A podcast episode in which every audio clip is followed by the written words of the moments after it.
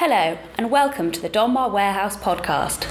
This episode comes to you during the first performances of Ola Ince's production of Appropriate, written by Branden Jacobs Jenkins. During rehearsals, a number of experts visited the rehearsal room to help the company develop their understanding of the play and its themes. In this episode, we're sharing some of the highlights from Angela Gluck's discussion with the cast. Angela joined the company from the London Jewish Cultural Centre to discuss the history of anti Semitism. I just wondered if you would like to know a little bit about why I'm here, why me, I mean. So um, I was just explaining, Jamie, that I, I, I, I, think I had a background possibly a bit like, well, like Rachel's in that um, the family in which I grew up was very assimilated. Um, it came from all, for all kinds of reasons, mainly to do with anti Semitism in the East End of London in the 1930s, and Mosley and the black shirts and all of that, and the fear. And a lot of it was about hiding and the fear. But I think there was also, you kind of have to, you know, if you're going to make it, you can't, you know, you've got to fake it to make it and all that. There was that sort of agenda as well, and various other factors. So I'm one of, uh, my father, for example, was uh, Harold Pinter's generation. They were at school together.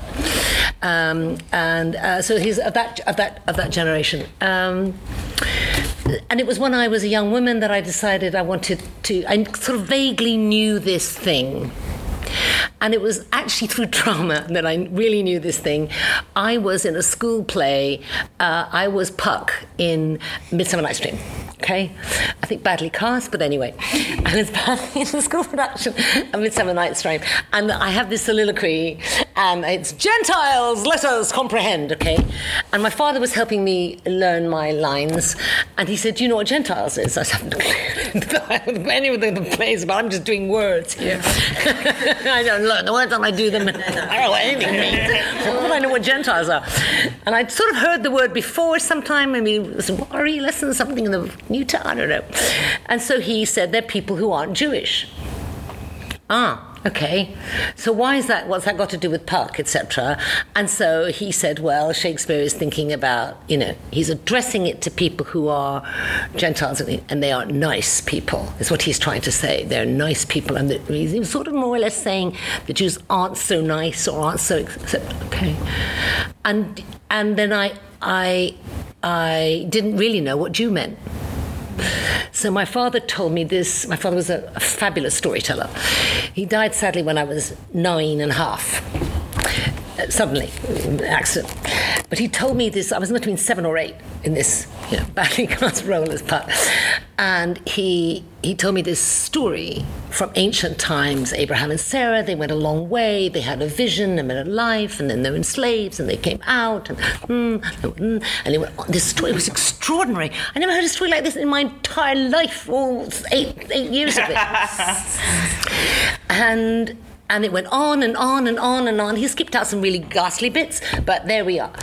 And I was like astounded absolutely astounded by this extraordinary narrative of this up and the down and the in and the out and the triumph and the tragedy. I was kind of whoa, whoa, whoa. And I said, Oh, are there any more Jews now? This is, this is how out of it I was. Are there any more Jews now? And he said, Yes, yes. Oh, I want to meet them. I want to meet them. And he said, he sort of didn't say anything. And then I said, Do you know any? Yes, he said, and furthermore, so do you. Oh, I do, I do, hoo hoo hoo. And I was banging on his, his big burly man. I was banging on, Daddy, hoo hoo hoo, do I know who? And he said, One day you'll know. Oh, Daddy, don't do this, don't do this. You always bring things out to me. And he wouldn't tell me. Okay. And then a year or so later, he died. And I've got this sort of story of these incredible people. Apparently, I know who they are, but I don't know who they are that I know who they are. And many, many, many years later, I kind of tackled my mother about this. What was all this about? And she said, We kind of made a deal. You know, we'd save you from it.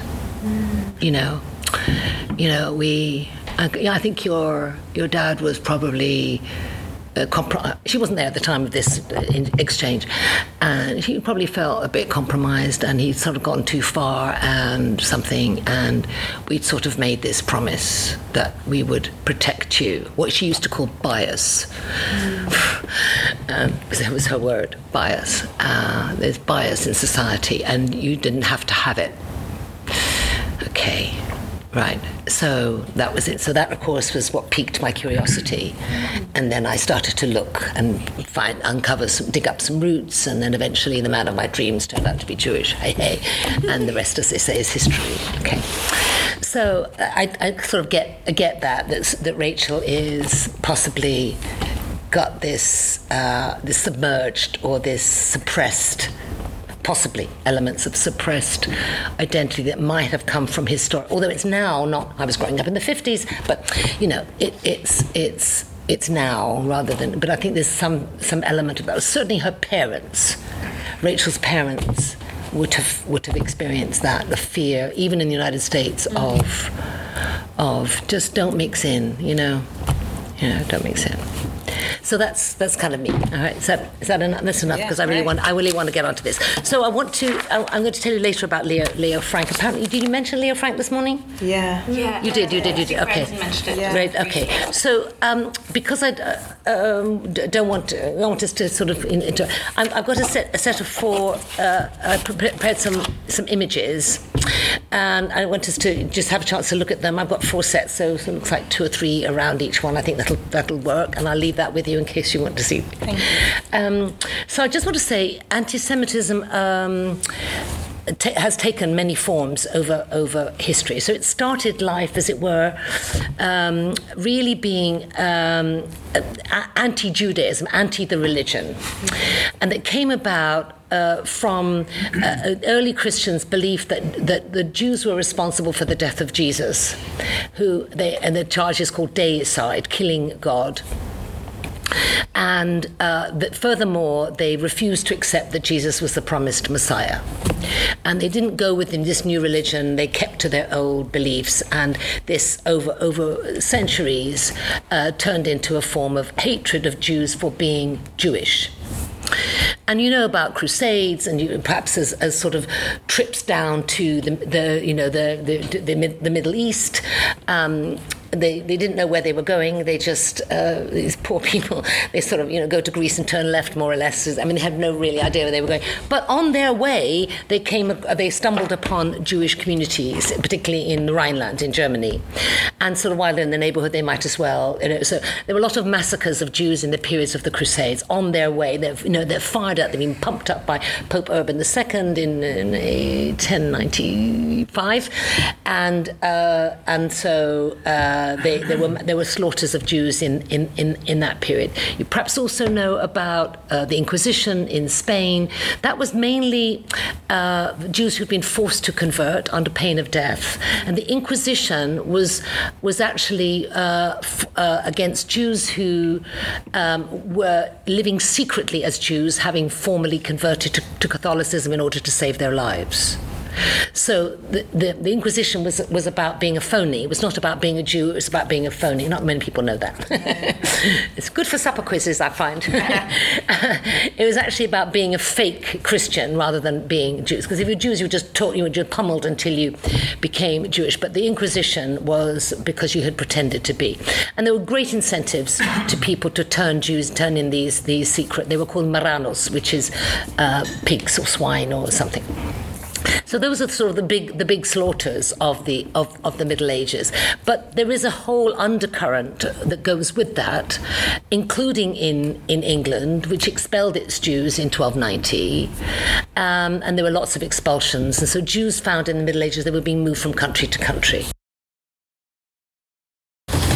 Okay, so I just want to say something about money. So I did a little bit with the with the with the gold sort of stuff uh, a little bit about about money and where where they, this whole issue about Jews and money comes from. It's it's extraordinarily complex, but but essentially. Um, uh, uh, according to church teachings until the modern period, um, Christians were not allowed to borrow uh, money on interest from other Christians. Mm-hmm This is the theme of Shylock. They go to Sh- right the Shylock, the Shakespeare They're Shylock. the last, res- the last resort Shylock. Yeah, yes, because they couldn't. We can borrow from other Christians, but you can't borrow at pay interest. It was it was not it was not permitted. It was the Italian banchi later on that uh, straightened it out and had a different interpretation.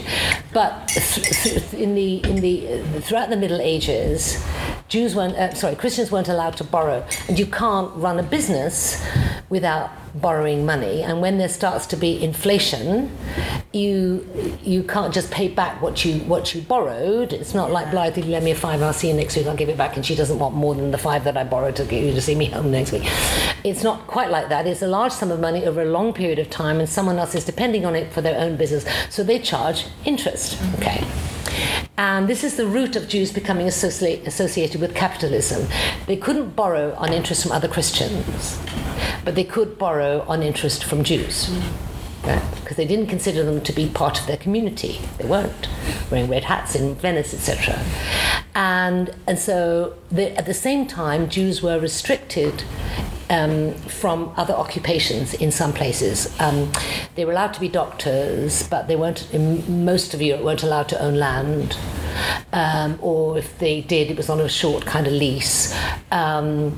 So it was difficult to be a farmer, for example, um, and there, were, there, were, there was a restriction on what Jews could do. So, and also being money lending had a certain advantage. If you were going to be evicted, you just sort of put your gold coins in a bag and off you off you went when you were expelled from the country. It had that kind of ad, ad, advantage. There is a joke about why there are so many Jewish uh, violinists, and it's well, it's you can't really schlep a grand piano from one right to another. Um, okay. Sorry, sick Jewish humour that.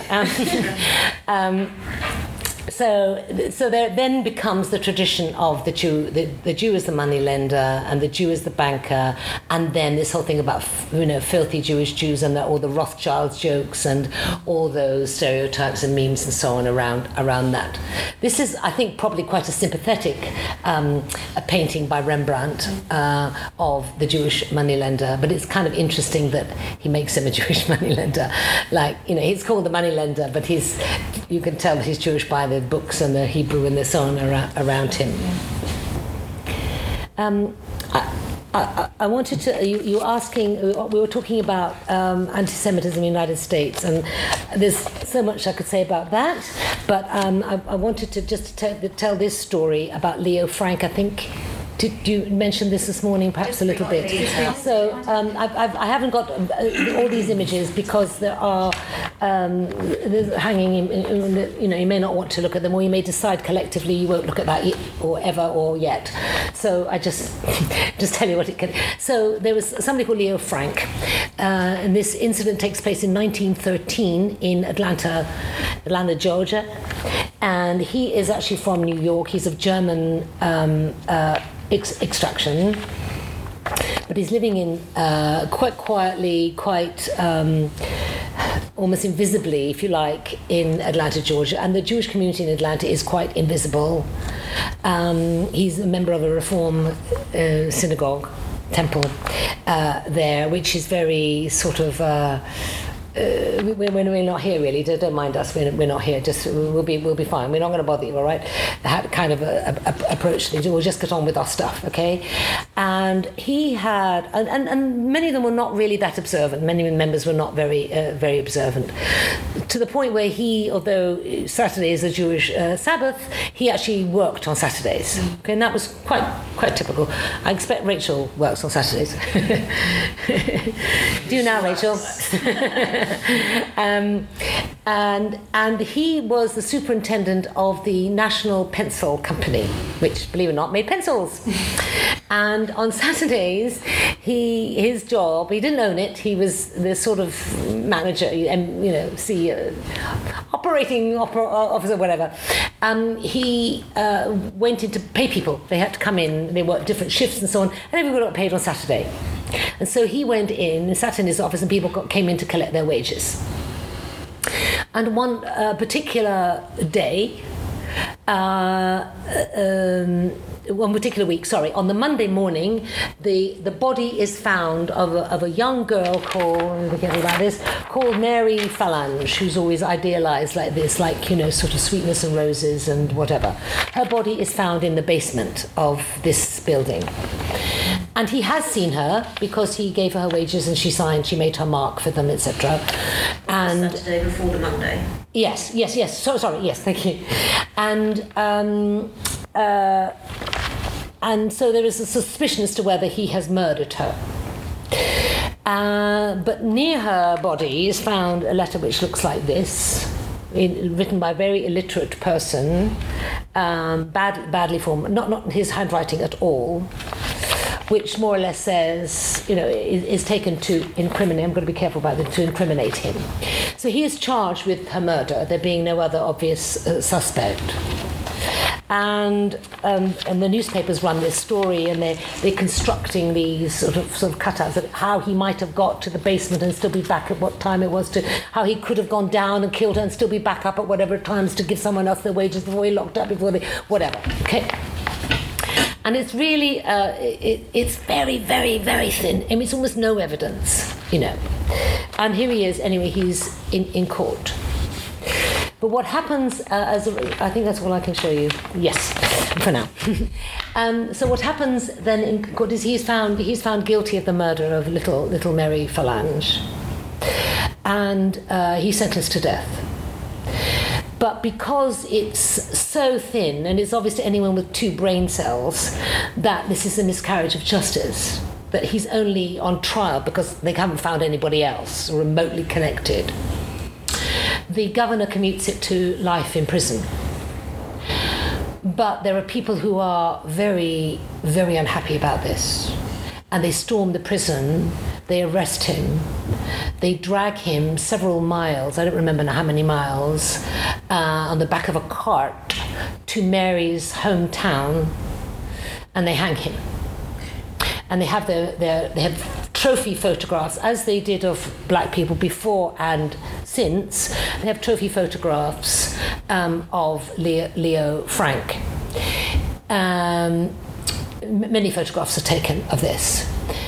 Just to, and why I'm telling you about this because you know obvious, um, but uh, eventually uh, in uh, 1986 he was posthumously pardoned which doesn't really help Leo Frank and his family, but anyway, he was he was pardoned. Now, this story was huge in so the the, the, the, the murder of Mary Phalange was 1913, and by the time there was a trial, and then he's killed in 1915, and it was a huge story in all that time. And it was a huge story partly because of the way he looked. Okay? I haven't done anything to that. I truly have done nothing to fiddle with that photo. Partly because he looks a bit not really quite like uh, you know he's not doesn't look all that waspish, right? Mm. The colouring, not so much features, but the colouring in particular, make him look as if you know he has some maybe he's got some African an- ancestry, and is that behind the reason that they, they stormed the prison and dragged him out, overpowered the guards, dragged him out, and lynched him the way they'd been lynching. But is, is that what it's about? It, it also existed with Jews who were who were killed during uh, the, the 1960s. There was quite a lot of Jewish connection with with uh, the, the civil rights movement, and that's going to be my last picture. Abraham Joshua Heschel, of blessed memory. Um, he was uh, he's an American uh, rabbi, and he is I can't remember where he is, but he's the one with the second from the right. Is he? Mm. Sorry, is he second? Yes, he is. He's got a, some sort of garland for some reason, and he's got this white white beard. And he and Martin Luther King were really good friends. Uh, Aaron Joshua Heschel and his uh, his family lived in New York, and uh, whenever Martin Luther King came to New York for some sort of meeting or whatever, he would stay with the Heschels. That's you know, and every year Martin Luther King would come to their Passover supper. There's a special freedom feast supper, in, in, and he would come. He was like a regular. Okay, and there was a whole big thing in '69 because that was the first time that Martin Luther King couldn't come because he'd already been assassinated. He was assassinated in '68. And so I, can't, I love what, uh, first of all, they're marching together. And, um, and secondly, what he says is his understanding of uh, Jewish religion is, so, is social justice when I'm walking, I'm, you know, just the walking in this march, not walking down to the, you know, Covent Garden Tube, but the walking in this march is a form of prayer. You know, I'm offering up life. I'm, you know, rising to the ultimate this is the best thing I can do for the world. That was Angela Gluck from the London Jewish Cultural Centre talking to members of the Appropriate cast about the play and its themes. Appropriate runs at the Donmar Warehouse from 16th of August to 5th of October 2019. Tickets are on sale now at donmarwarehouse.com.